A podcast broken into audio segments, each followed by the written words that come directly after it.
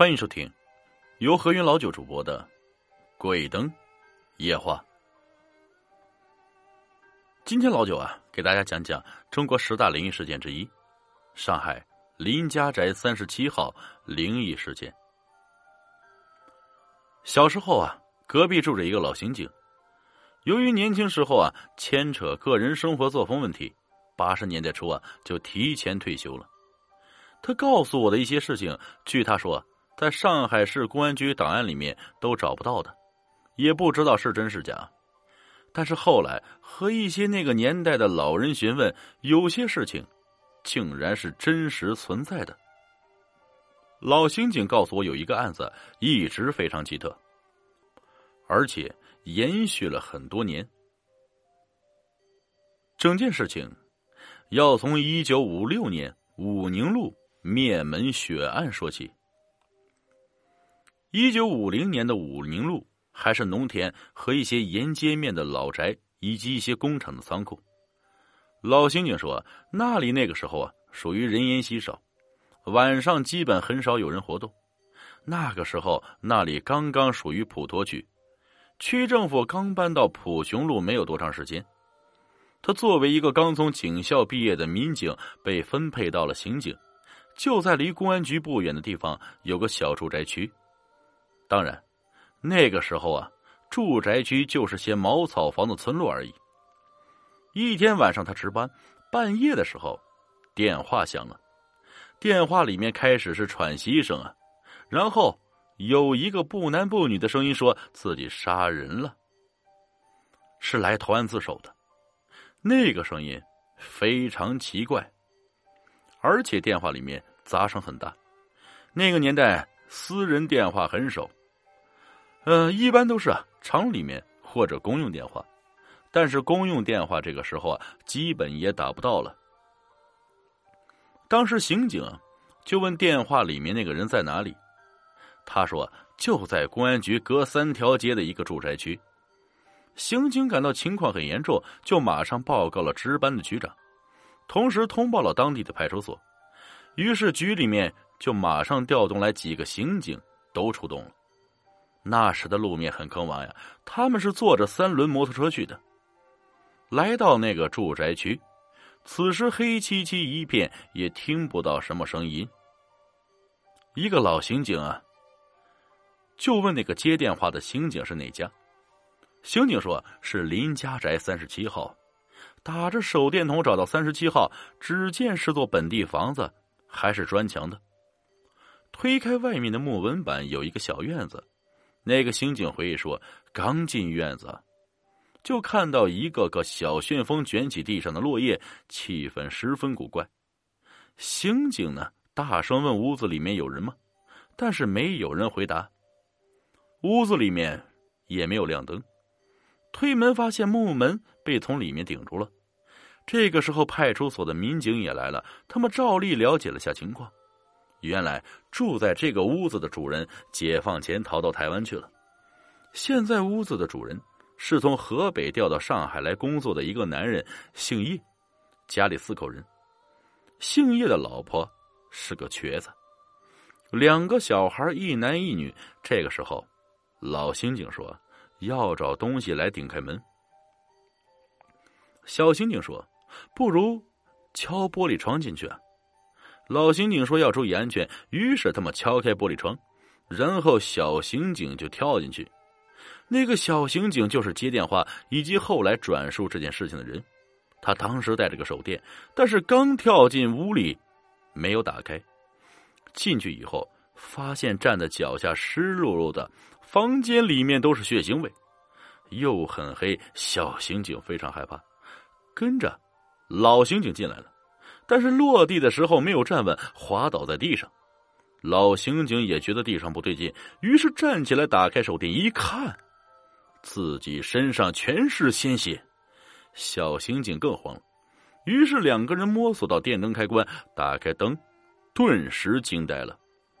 这时间课堂间大概四个平方大小，只有张饭桌和一部通车。只见地上都是暗红色的液体，已经没到脚踝。小刑警说：“这些是什么？”老刑警还算沉稳，低声说：“这是人血。”小刑警用发抖的声音说：“怎么会有这么多人血？”木门被打开后，派出所的同志回去打电话，继续向市刑侦总队报告，留下老刑警和小刑警还有两个警察勘察现场。小刑警后来回忆说，当时情况十分诡异。这栋两层楼的建筑，他们上上下下找了一个人都没有，但是地上的人血到底是谁的？主人又去了哪里？据法医说，这些血起码是六个人的，但是这家却只有四个人。邻居说，这家人几个月前，女的就带着两个小孩回娘家了，男主人也好几天不见了。那么，半夜报案的那个人又是谁？大概事情发生后一个月左右，有一天，派出所民警得到居委会的报告。说几个小孩下课的时候啊，闹着玩，发现林家宅三十七号的门是开着。大家都知道，一般这种现场都贴着封条啊。而且那家的男主人经过调查，也确实是失踪了。调查组还去过那个女主人的老家，也都说根本没有过来过。所以，除非是主人回来，要么就是小偷进去过了。邻居也都知道那里发生奇怪的事情，所以是不会进去的。专案组就派了小刑警和当地派出所的同志一起前去查看。更诡异的事情发生了。他们进入屋子的时候啊，发现和那天晚上一样，地上依然是黑色的人血，而且小刑警听到二楼有小孩子嬉笑的声音。那个时候接近中午啊。小刑警当时有点懵了呀，一起去的派出所的同志也露出了惊愕的表情。他们奔上二楼，却发现原本在底楼的童车就放在楼梯口，却空荡荡，根本没有人。回到局里，小刑警如实汇报了情况，大家都很纳闷。那个时候啊，正好碰上运动期间，大家觉得古怪，但是都没有说是否是鬼怪事件。大概过了十天左右，派出所的同志说，据邻居反映，林家宅三十七号昨天晚上二楼亮起了灯。于是专案组领导说：“这不是鬼怪，说不定这个地方是什么特务的据点，决定夜晚守候伏击。”那天晚上十分阴冷。大家埋伏在房子周围，到上半夜的时候，二楼亮起了灯光。与其说是灯光，更像是火光呀。于是，领导的刑警示意大家进入屋子，留了两个人在外面，以防特务逃走。于是，三个人进入了屋子，小刑警也是其中之一。进入屋子后，屋子里面没有奇怪的血了。他们悄悄走上二楼的时候，谁都没有注意到身后的门。关闭了。第一个上到二楼的是姓黄的刑警，他突然回头看着跟在后面的小精灵，脸上表情非常恐怖。小刑警上去一看，也愣住了。二楼和平时非常不一样，完全是大户人家客厅的样子，而有着很大的餐桌。从餐桌上垂下一条雪白的手臂，手臂还淌着鲜红的血，正滴到地板上。走在最后面的刑警突然说：“有鬼！”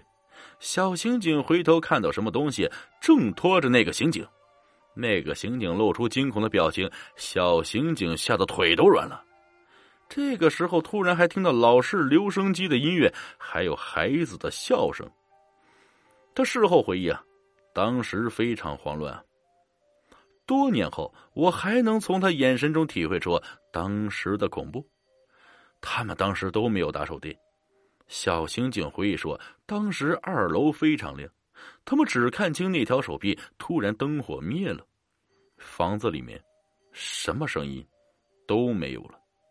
留在门外的人后来说，在外面等了十分钟，只听到里面一声都没有的声音，一后就冲了进去。当时一起进去的三个刑警，却只剩下两个人。那最后上楼的刑警不见了。”事情开始更加严重。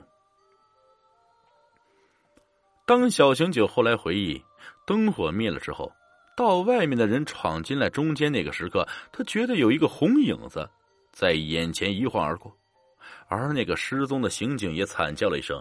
后来人进来，手电筒照亮的时候，他只看见在他前面，那个刑警和他却是躺在课堂间里面。